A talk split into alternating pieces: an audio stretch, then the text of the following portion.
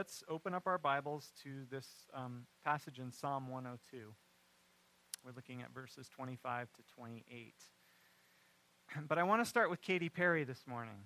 She had a song a few years ago, presumably about her boyfriend, and it went like this You change your mind like a girl changes clothes. You're hot, then you're cold. You're yes, then you're no. You're in, then you're out.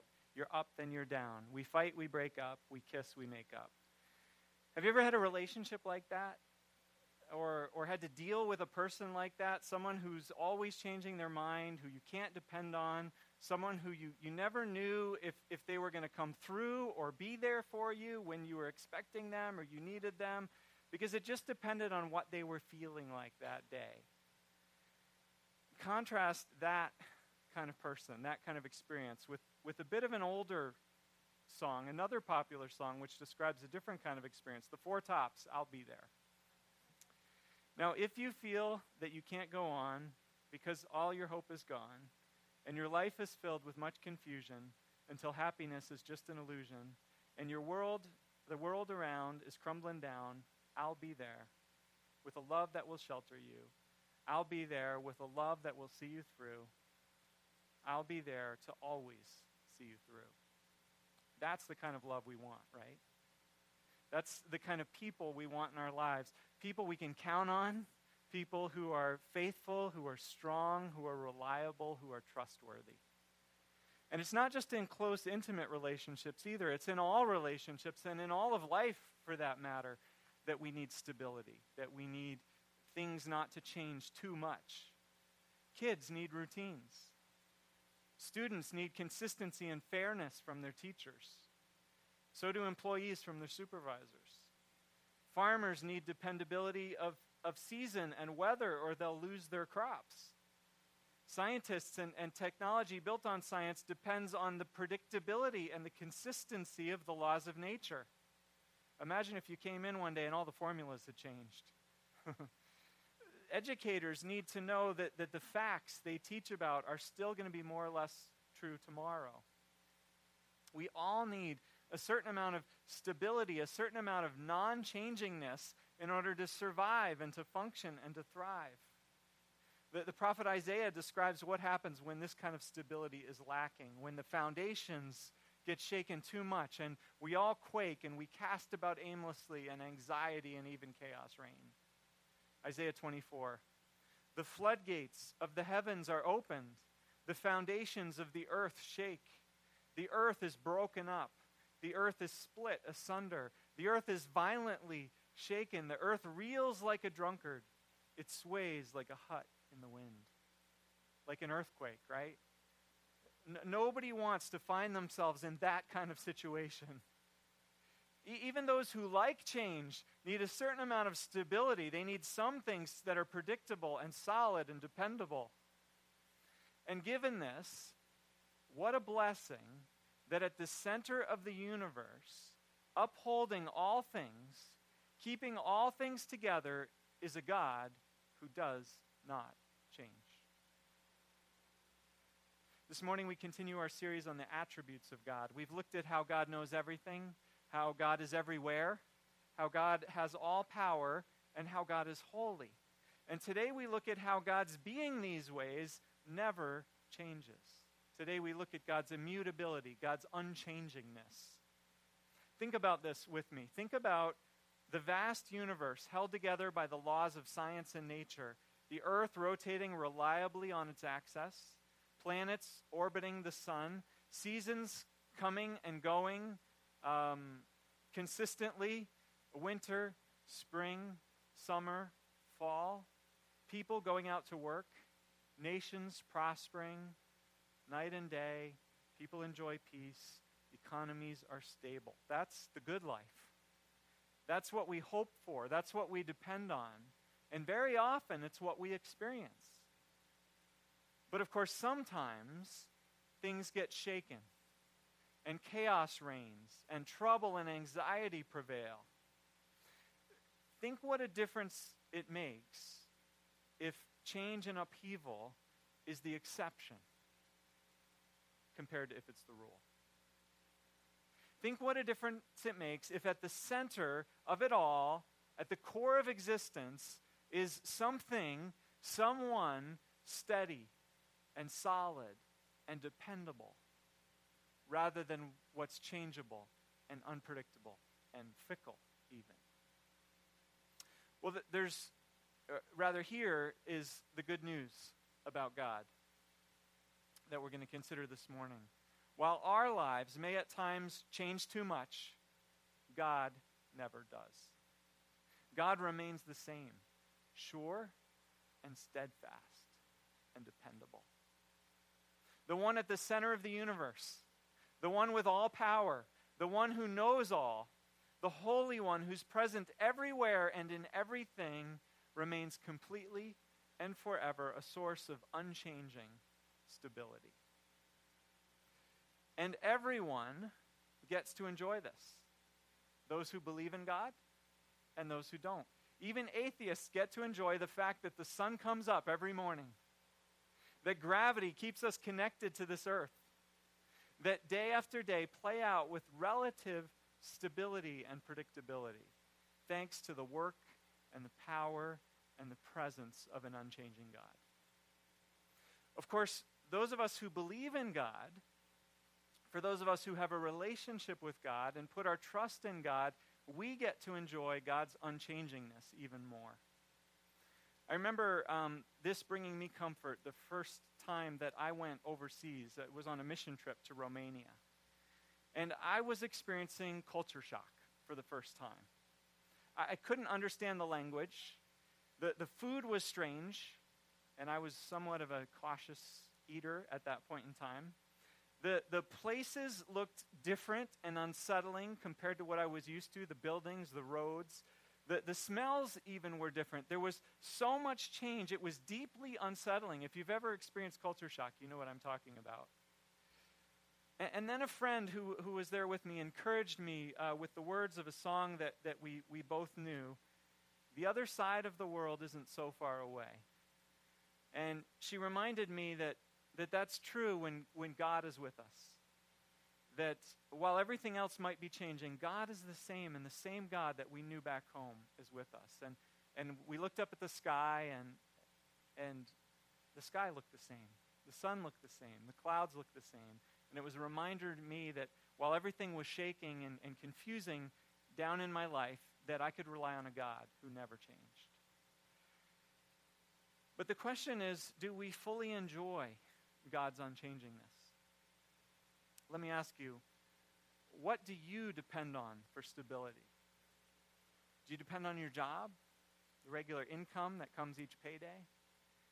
Do you depend on your investments and the returns that you get from your mutual funds? Or how about uh, the reputation and the track record of the insurance companies your policies are with? Is that what you depend on? What do you depend on for consistency and for security? How about the reliability ratings of the car you drive? Its reliability in terms of not breaking down or its safety ratings. What do you depend on?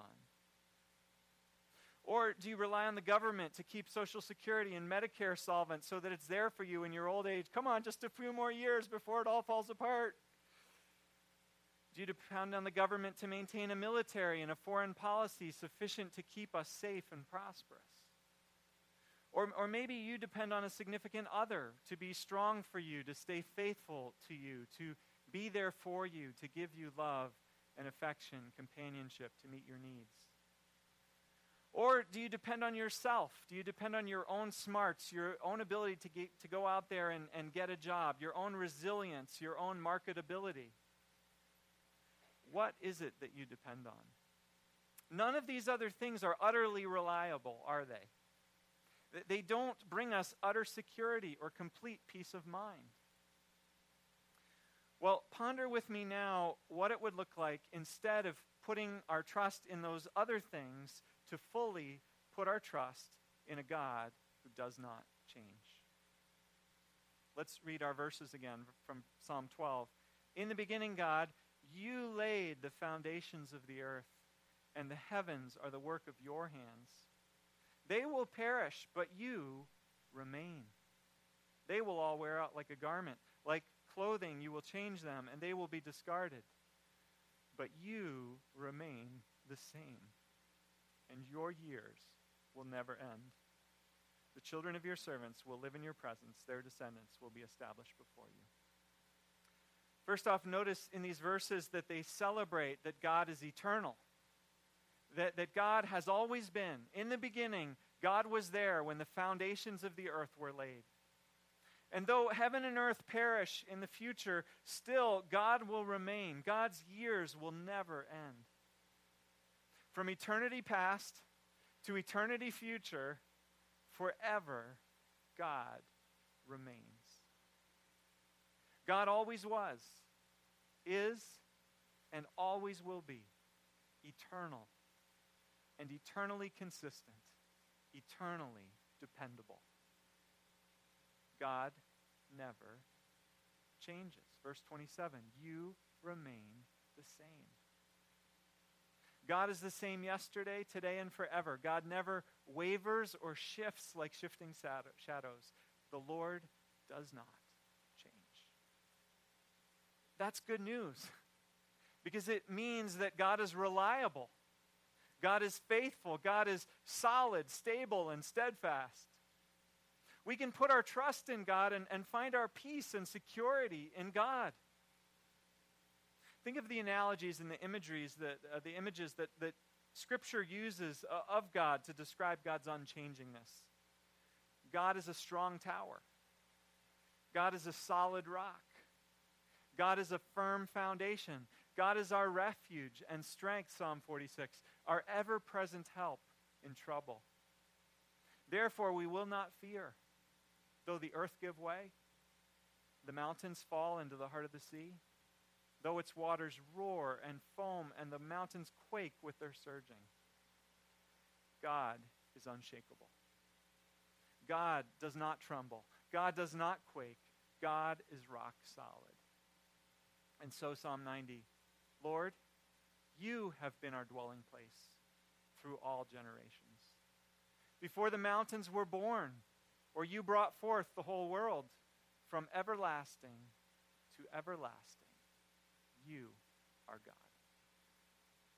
The, the psalmists celebrate that God is dependable, God is faithful.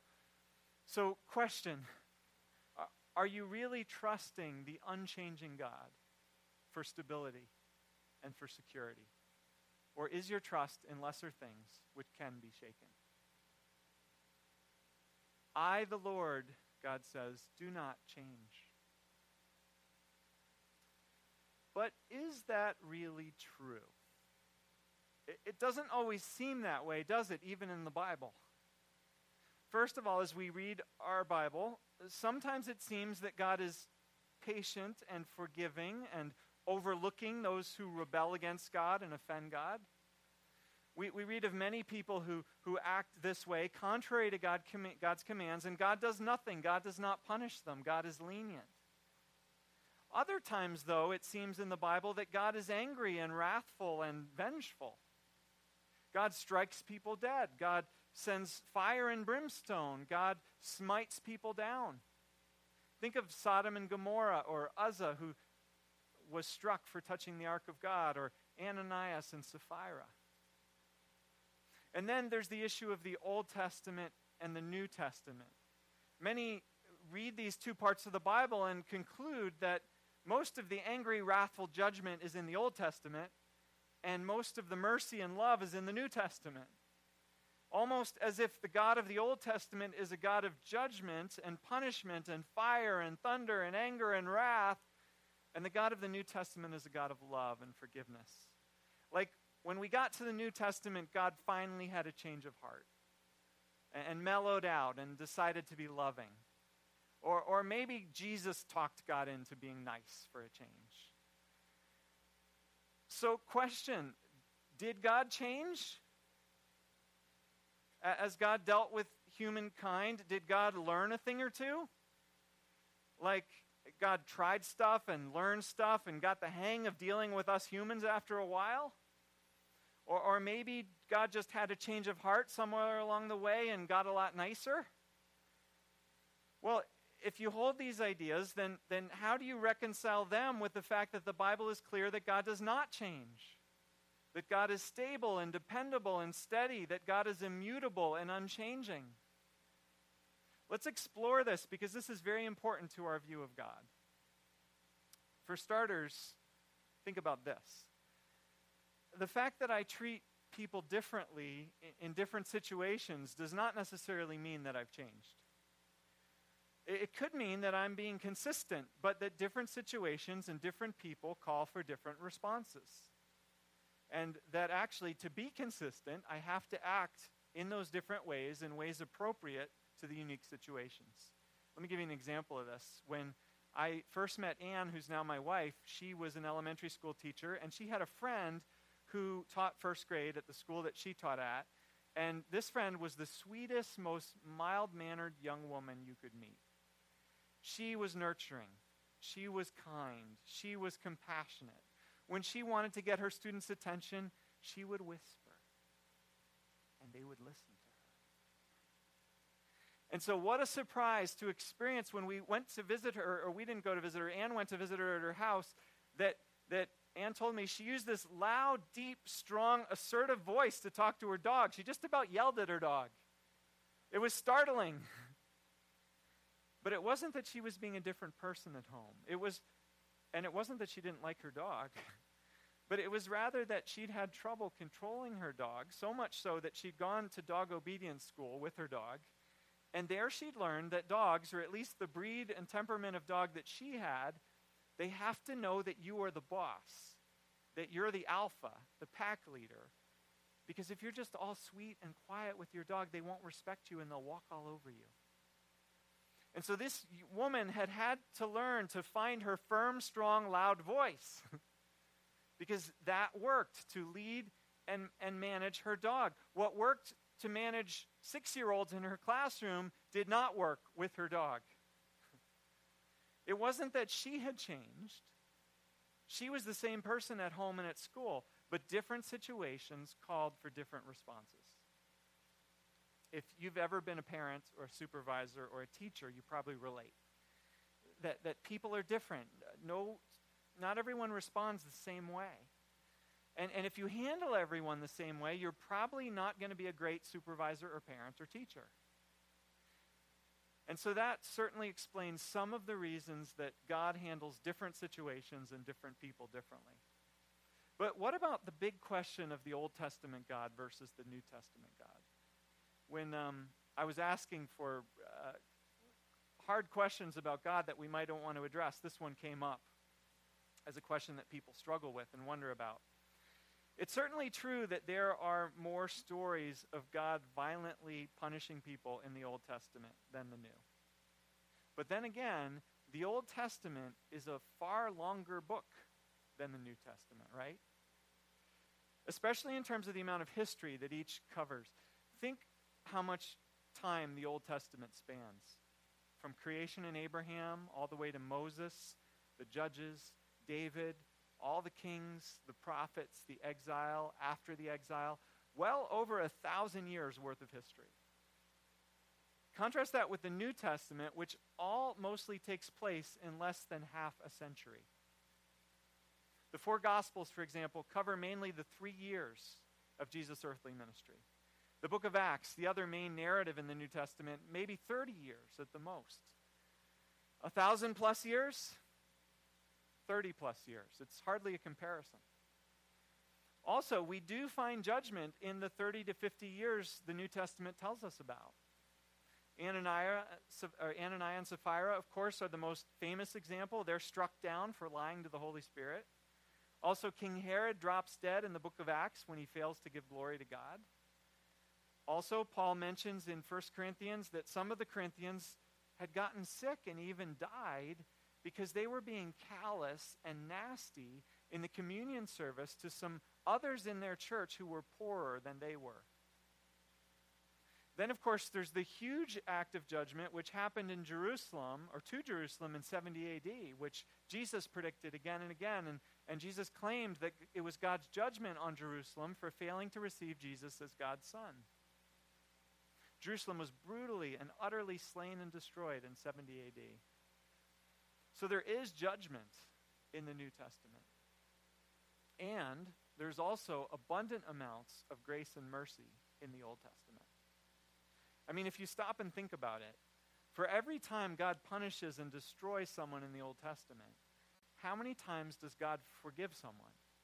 Is God patient with someone? Does God give someone better than they deserve? Because if you look beyond the individual Bible stories of judgment at the big storyline of the Old Testament, it's overwhelmingly a story of God's patient faithfulness, of God's abundant forgiveness, of God's relenting of sending judgment, of God bearing with his people in mercy, generation after generation, century after century.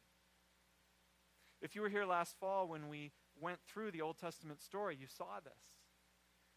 In that sermon series, we saw that what drives the Old Testament story isn't God's wrath or anger, but rather God's mercy and faithfulness toward his people again and again and again. And this is expressed above all in the covenants that God, we saw, made with his people in the Old Testament. God comes to people who don't deserve it, and God says to them, Let's have a relationship. I'll be faithful to you. I promise. I'll make you into a nation. I'll give you a land. I'll protect you. I'll bless you. I'll use you to bless the world. I'll um, be committed to you forever. And I want you to be faithful to me too. In fact, I expect you to. I command you to be faithful to me. But what happens when God's people are not faithful? Well, God may discipline them. God may punish individuals or even entire generations at times, upholding his standards, setting up boundaries and consequences to reinforce that he's holy and, that his expectations that, that we be faithful, they're no joke, they're no optional suggestion. But what we find more often than not, the vast majority of times, that people are unfaithful to God is that God is patient and God bears with the people. And in fact, God even gives them a sacrificial system so that their sins can be atoned for, so that they can continue to have a relationship with God even when they're unfaithful. So, what is the Old Testament story? It's the story of God's people disappointing God, wandering from God, rebelling against God again and again, and of God again and again continuing to be faithful, being patient, having mercy. This is the God of the Old Testament. It's also, of course, the God of the New.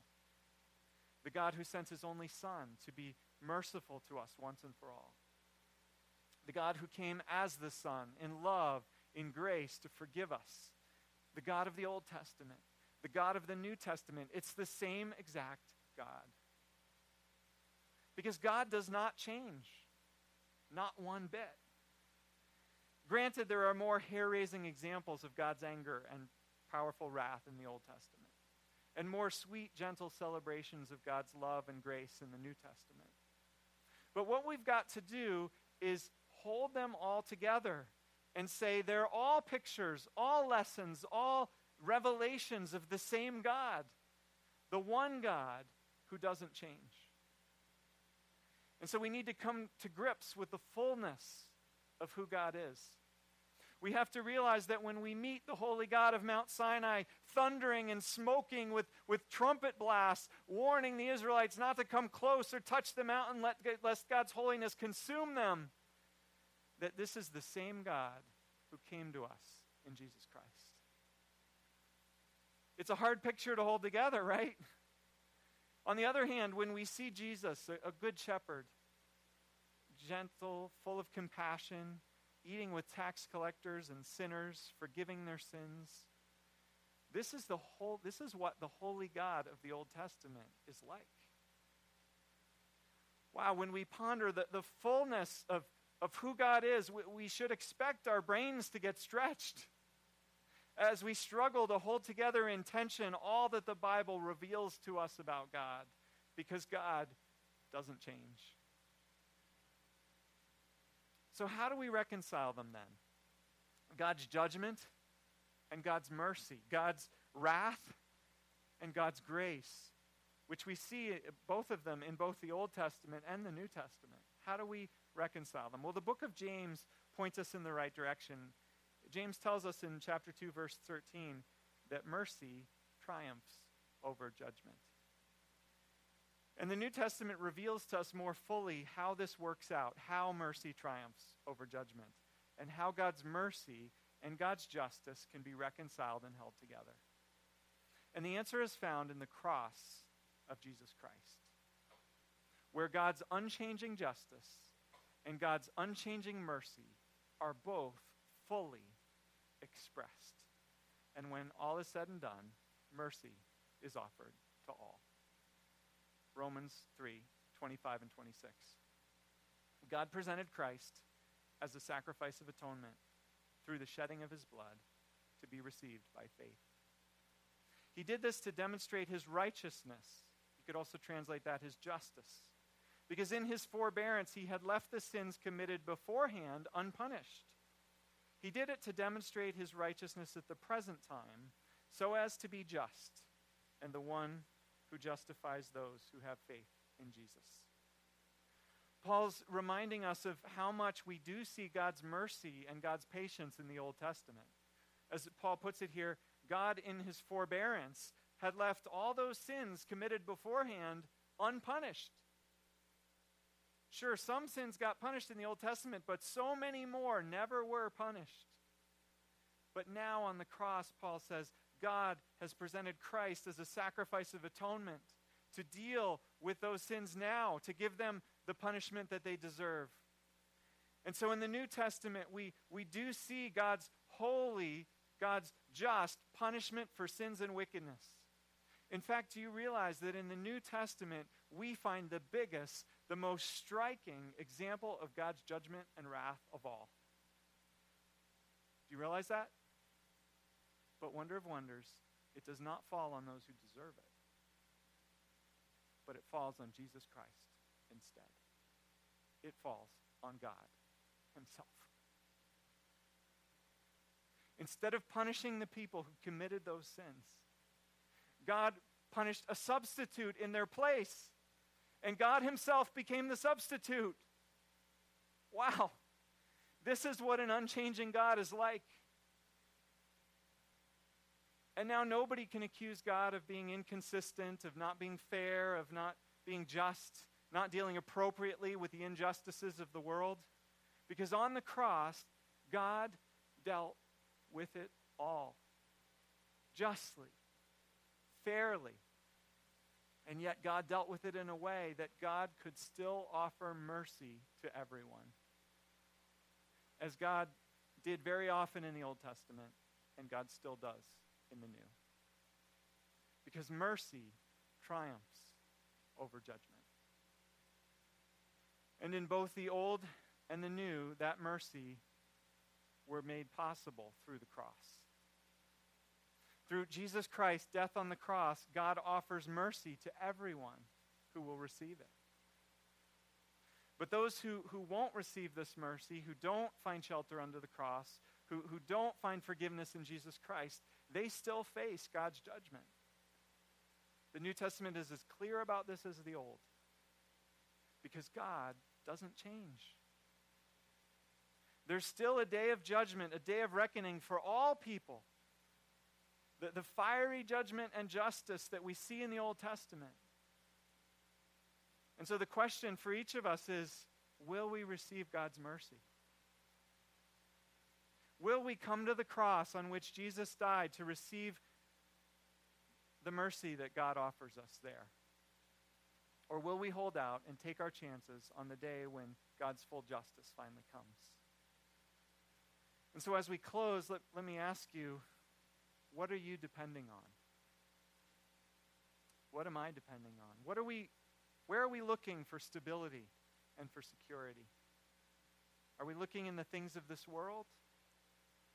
Or are we looking to an unchanging God? To God who from eternity past to eternity future is forever the same. All powerful, all knowing, wise, full of justice and holiness, and yet abounding in mercy and grace. Will you choose to depend on this God? And what would it look like for you to trust this God more? Do you need to put your trust in Jesus? To let Him take your sins? To let Him take God's anger and God's justice for the wrong things that you've done so that you can receive God's mercy instead? Or if you've done that, is there a place in your life today where you need to stop trusting other less steady things and less faithful people and to start depending on an unchanging God instead? Let's pray, and I'll, I'll give you a minute to talk to God. Pray silently about what you're depending on, and then I'll close us. God, you who do not change, who are a mighty fortress, a strong deliverer, a tower, a rock, a foundation. Forgive us for so often depending on things so less stable, so less strong, so less enduring. Forgive us for trying to earn our own way into your pleasure rather than receiving the mercy you offer us freely through Jesus Christ. And as we have just been talking to you about that, and choosing to trust you for the things we need to trust you for, I pray that you would hear our prayers. Amen.